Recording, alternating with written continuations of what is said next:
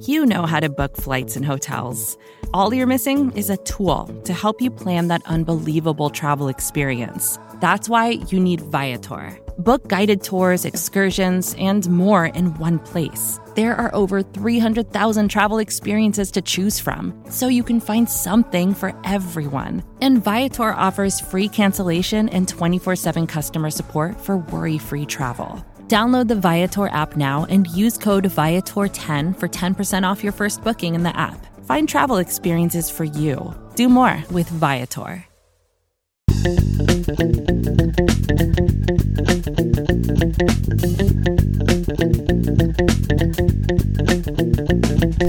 Welcome back, Buffalo Bills fans. It's Matt Warren, editor in chief at BuffaloRumblings.com and the host of Buffalo Rumblings Q&A. Well, we did it, kind of. We made it all the way back to Buffalo Bills training camp. We made it through the longest off season ever. We made it through with all the uncertainty, with all the shutdowns. We made it through to Buffalo Bills being back at well, whatever they're calling it nowadays, Buffalo Bills Stadium, I guess. Uh, with New Era Field pulling the naming rights. We made it back to players in the building, and it's still going to look very, very different this during this training camp because of the COVID-19 restrictions, which we'll get into in a second uh, with our questions here. But uh, I just wanted to say, good job, folks. We we've done it. We made it through everything. We put out some great content this off season, both on the podcast network and on BuffaloRumblings.com, and I'm just grateful that you all came along for the ride. As always, you can leave your questions for next week's episode by giving us a buzz at 716 508 0405. We really appreciate the voicemails that you all have left us this offseason, and we want to continue going with those into the 2020 season. You can tweet us at Rumblings Q&A on Twitter leave us messages on Facebook or Instagram. Those are Buffalo Rumblings accounts. You can email us at buffalorumblings at sbnation.com. Lots of ways to get in touch with the show and get your questions on air.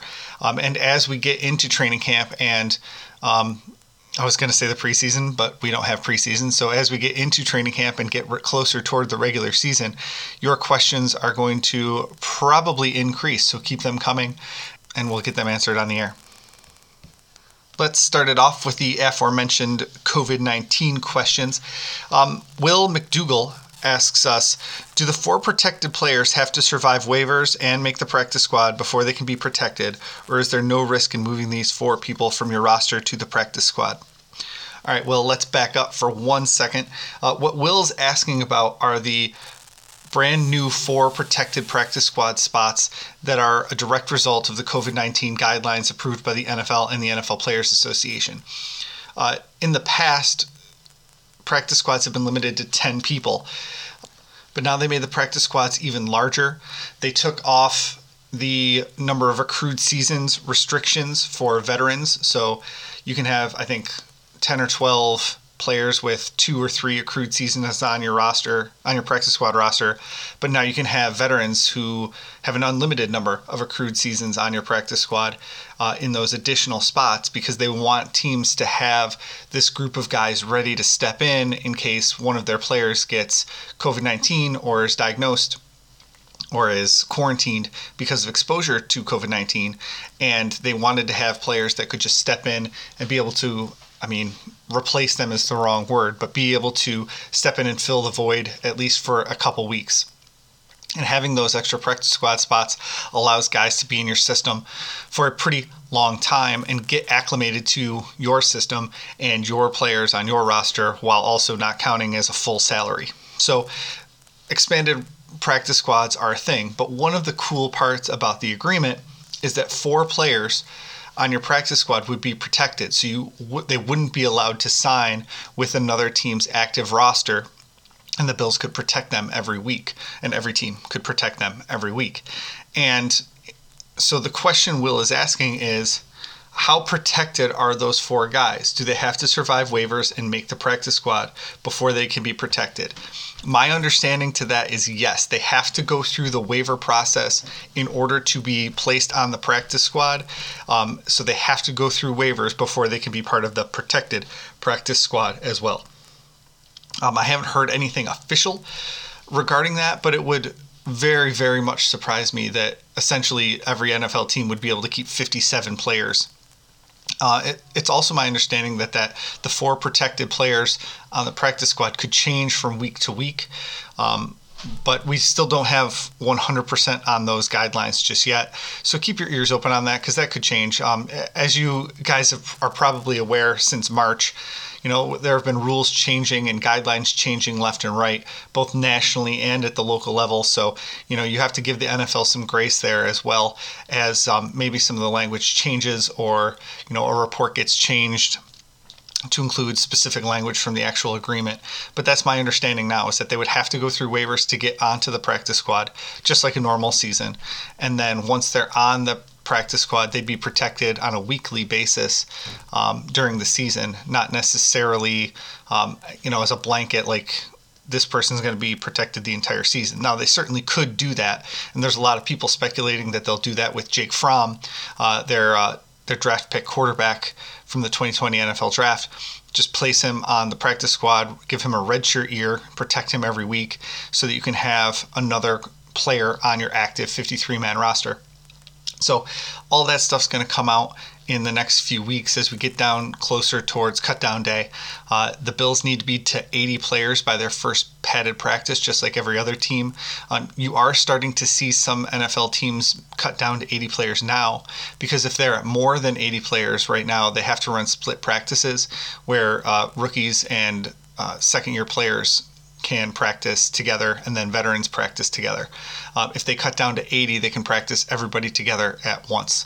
That's another part of the new NFL agreement with the NFL Players Association. So, all that's to say, there's a lot of new COVID 19 guidelines going around right now. Uh, John Boccacino and Jamie D'Amico talked about it on the Believe podcast a few days ago here at Buffalo Rumblings, but uh, that was our first question. So I wanted to make sure I answered Will's question about the protected practice squad spots. It's it's a big question right now among Bills fans, specifically around that quarterback position. So so thanks for sending that in, Will. One thing I did want to mention before we got off the COVID 19 talk is that the Bills did have their first player placed on the reserve COVID list. That's uh, rookie cornerback, undrafted free agent uh, Isaiah Ike Brown. Uh, Brown either has tested positive for COVID 19 or has been around somebody that has tested positive for COVID 19. And so he's on a mandatory quarantine. You're placed on that list for three weeks. You don't count against the Bills roster. And that means you can't practice for three weeks. You can join meetings virtually, but you can't be in the building. So Ike Brown's going to have a hard time making the roster because he's out for the next three weeks because he's on the COVID 19 list. Changing gears just a little bit, uh, back to Twitter. Uh, B Mormon 2020 asks us in Madden, they gave Tre'Davious White an 89 with the explanation that his job is easier than someone like Stephon Gilmore's. I'm no expert, so what specifically do they mean by this? How could you modify the Madden ratings for Trey and anyone else of note? Well, I'll answer that second question first. Um, I, I don't care too much about Madden rankings. I haven't bought a Madden game since I don't know, probably it's on my Wii, so it's probably you know seven years ago. Um, I, I, when I play Madden, I'm still probably on the PlayStation 2 game with I don't know Brett Favre on the cover or something like that. I, it's not just not how I spend my time. Uh, I, I don't really have a ton of time to play video games, so I don't really get into the nitty gritty of that. Um, as far as the Madden evaluators saying that they put Trey as an 89, uh, I think they did bump that up to a 90 after the fact. Uh, but what he was essentially trying to say is that Tre'Davious White is a little bit more protected as a zone corner as opposed to Stephon Gilmore, who's oftentimes just locked one on one on the other team's top receiver. And that at least makes some sense. I mean, Tre'Davious White has certainly followed the other team's best receiver. Uh, we saw that in the playoff game against the Houston Texans. We've seen that against the uh, Cleveland Browns as well. So we've seen Tre'Davious White going up against the other team's number one receiver over and over again and still producing great results. Uh, but what they're trying to say is he has a little bit more protection over the top with the team's safeties as opposed to what the New England Patriots do with Stephon Gilmore. And that's a little bit true. Um, I think it's a little bit of an oversimplification to answer it that way, but when you answer something on Twitter, uh, especially a criticism, uh, sometimes your answer, actual answer, can get lost in translation of the 140 characters. So I, I can at least give them the benefit of the doubt on that. That you know, it, it was just an oversimplification answer uh, to a, a, specific question about Tre'Davious White and Stephon Gilmore. Thanks for your question. When we get back from the break, we're going to break down my 53 man roster prediction, which I posted Monday on BuffaloRumblings.com. So don't go anywhere.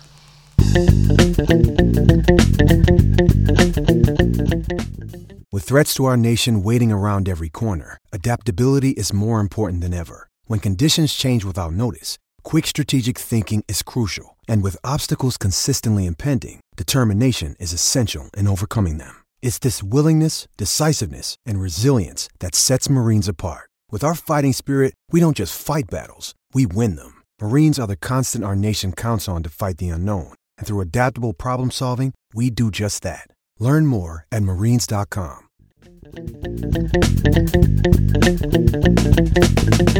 Okay, let's dive into the 53 man roster projection. Uh, my last one before the end of training camp. At quarterback, uh, I do think they're going to keep all four of their quarterbacks either on the regular roster or the practice squad. So I had them keeping Josh Allen, Matt Barkley, and Jake Fromm all on the active roster, and then uh, Davis Webb on the practice squad. Webb might actually be the isolated quarterback, the quarantined quarterback, putting him into a full quarantine, meaning he can't leave his house. Um, if he does come to the practice field, he's completely separated from the rest of the quarterbacks. Um, it's a way to prevent them from having you know the covid-19 virus spread throughout the entire quarterback room and putting them in jeopardy of not being able to field a quarterback so all four of them are going to be on the regular roster or the practice squad it's just a matter of if you think you can sneak Jake Fromm through waivers and onto the practice squad. And I'm not taking that chance if I'm the Bills. I want to keep all four quarterbacks. So I put all three Josh Allen, Matt Barkley, and Jake Fromm on the active roster, and Davis Webb uh, on the practice squad as probably a protected player every week. Uh, for my running backs, um, I did keep Devin Singletary, Zach Moss, Taiwan Jones. I think those three guys are locks. And then I did keep TJ Yeldon. Um, I, I, waffled a little bit on Yeldon, especially because I wanted to keep four tight ends and seven wide receivers. So that's, I mean, we're pretty heavy on offensive skill positions here. Um, so Yeldon could definitely be a guy that I cut. But the interesting conversation, I think, happens at the fullback position. Um, I put in Reggie Gilliam over Patrick DiMarco. It only saves about $800,000 when you subtract DiMarco's cap hit and add Gilliam's. But um, I just think that they, they, they kept using DiMarco less and less over the last two seasons, and his snap counts have just diminished so much that it doesn't necessarily make sense to keep him at his salary cap number. I think he was the third highest paid fullback in the league last year. Um, and they're just not using him as much as they need to to justify that. Um, with all that being said, of all the veteran cuts that I put into the 53 man roster, DiMarco would be the one that I would could see them just keeping DiMarco because they wanted a veteran in the room and because he's stable and they can count on him. It's not that big of a cap savings where they're you know just going to cut him to save eight hundred thousand dollars. I don't think that's um, enough of a salary cap chunk for them to to go through that. So I had them cutting Christian Wade, Patrick DiMarco, and Antonio Williams, but uh, Wade and Williams uh, heading to the practice squad. Wade with the International Pathway Program exemption. At tight end, I did have them keep all four of the same tight ends that they kept last year Dawson Knox, Tyler Kroft, Lee Smith, and Tommy Sweeney uh, cutting Nate Becker and Jason Croom. Croom's a guy that could definitely play his way onto the roster. He's been on an NFL roster before, and he's really athletic. I've seen a few roster projections with folks cutting Lee Smith. I don't see the need for that. They love him as that sixth offensive lineman, and um, I only keep eight offensive linemen on my 53 man roster. So having him there as that extra six lineman really makes a lot of sense for me. At wide receiver, I was able to shoehorn seven players in. Some of them are really easy. Cole Beasley, John Brown, uh, Stefon Diggs are roster locks. Uh, beyond that, I don't think anyone's a roster lock. Gabe Davis might be the closest to that as the team's fourth round pick. But I've waffled a lot on the last three over the last few months. Uh, I did have Andre Roberts off of my last 53 man roster projection just because I thought that the Bills would want to save the money and the roster spot uh, because he just doesn't play enough uh, or provide anything on offense. But I was able to add him back on uh, this week. Uh, during my training camp roster projection. I also kept Isaiah McKenzie and Robert Foster. So Foster and Roberts are both there specifically for special teams, and Foster can be, you know, your six wide receiver or whatever, and and contribute a little bit in the passing game with a few targets here and there. But McKenzie is a guy that they like running those gadget plays with. So if uh, if they want to put that into the game plan to add misdirection, they can certainly do that. They can also do that with like Stefon Diggs or you know somebody else. But I just think that his role on the offense was so well defined last year, and he provides some depth at the returner positions that um, I wanted to put McKenzie on the roster. So those are the, some big changes to my 53 man roster projection from after the draft to now. Um, on the interior of the offensive line, I kept it exactly the same as I had it in April. Jon Feliciano, Spencer Long, Mitch Morse, Quinton Spain, and then the team trades Evan Boehm. Uh, Boehm was traded last offseason. We've seen Brandon Beane trade interior offensive linemen for future picks. Um, I just I really like that option for them uh, Ike Boettger gets cut, but ends up on the practice squad as you know a nice depth option for them. At offensive tackle, I have Ryan Bates because of his versatility. He can hop inside at guard. Um, Dion Dawkins, Cody Ford, and Daryl Williams. Uh, Williams also has experience at guard, and um, it, this shows a level of trust with Cody Ford because they do cut Ty Nsekhe in this scenario. Um, if Ford has made gains between his first year and second year, or and because Daryl Williams is so cheap, I think that could save them, you know, three point two million dollars by cutting Nsekhe, and with the salary cap going down by twenty million dollars from 2020 to 2021, uh, potentially, I think it's just a good, savvy roster management strategy to cut Ty Nsekhe here and I know I'm kind of in the minority because everyone's asking who can play left tackle, uh, but I I just don't see how they can keep 3.2 million dollar Ty Nsekhe and Daryl Williams and Cody Ford and Dion Dawkins and have four offensive tackles like that.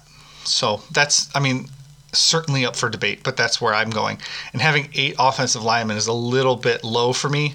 Um, but I wanted to keep those extra. Uh, I wanted to keep that extra tight end and uh, the extra wide receiver. Uh, on the defensive line, I also only kept eight, and this one is a salary cap uh, cut. Trent Murphy gets the axe in my latest one, and it's purely, purely because of the lower salary cap going forward in 2021. I had him on the roster. I thought that he would be a good player to have on the roster, and I wanted to keep him, but with the salary cap crunch coming, I decided to uh, get rid of him in favor of younger players. Uh, Darryl Johnson Jr. and Mike Love also get the axe in this 53 man roster projection, but would be very, very high on my list of priority uh, practice squad signees uh, maybe even getting onto the back end of the roster as a ninth defensive lineman. But here's the guys that did make it Mario Addison, Vernon Butler, AJ Epenesa, Jerry Hughes, Quinton Jefferson, Star Lotulelei, Ed Oliver, and Harrison Phillips are my eight defensive linemen. At linebacker, I was able to add Tyrel Dodson to the list to make sure the Bills had a full complement of six linebackers. Uh, so Tyrel Dodson, Tremaine Edmunds, Vosean Joseph, AJ Klein, Tyler Matakevich, and Matt Milano make the team. Corey Thompson uh, is a guy that I would love to have on the roster. Um, he played a ton of special team snaps for them last year. I just didn't. I, I, wanted them to get younger at the position, so Dodson makes it over Thompson. But I mean, if you flip them, I don't think anyone's losing any sleep. At cornerback, they keep five uh, EJ Gaines, Taron Johnson, Josh Norman, Levi Wallace, and Tre'Davious White, with Dane Jackson and Cam Lewis going to the practice squad. We want Jackson and Lewis there uh, in case something happens to one of those uh, other cornerbacks. The Bills tend to go light on cornerback, only keeping four for large chunks of the season last year. So if they got rid of EJ Gaines, um, I don't think that would surprise anybody either. At safety, Micah Hyde, Dean Marlowe, Siran Neal, and Jordan Poyer. Now, I put Neal at safety, and if you take him out and put him at cornerback, which is where he's been playing in that slot cornerback, nickel cornerback, big nickel uh, spot, if you take him out of the safety position, they only have Hyde, Marlowe, and Poyer, and that's low. So um, they would need to add Jaquan Johnson probably uh, to the back end of that roster. But I keep four safeties and five cornerbacks because I have special team spots allocated on the offense. There's an extra wide receiver and an extra running back that are specifically there for special teams.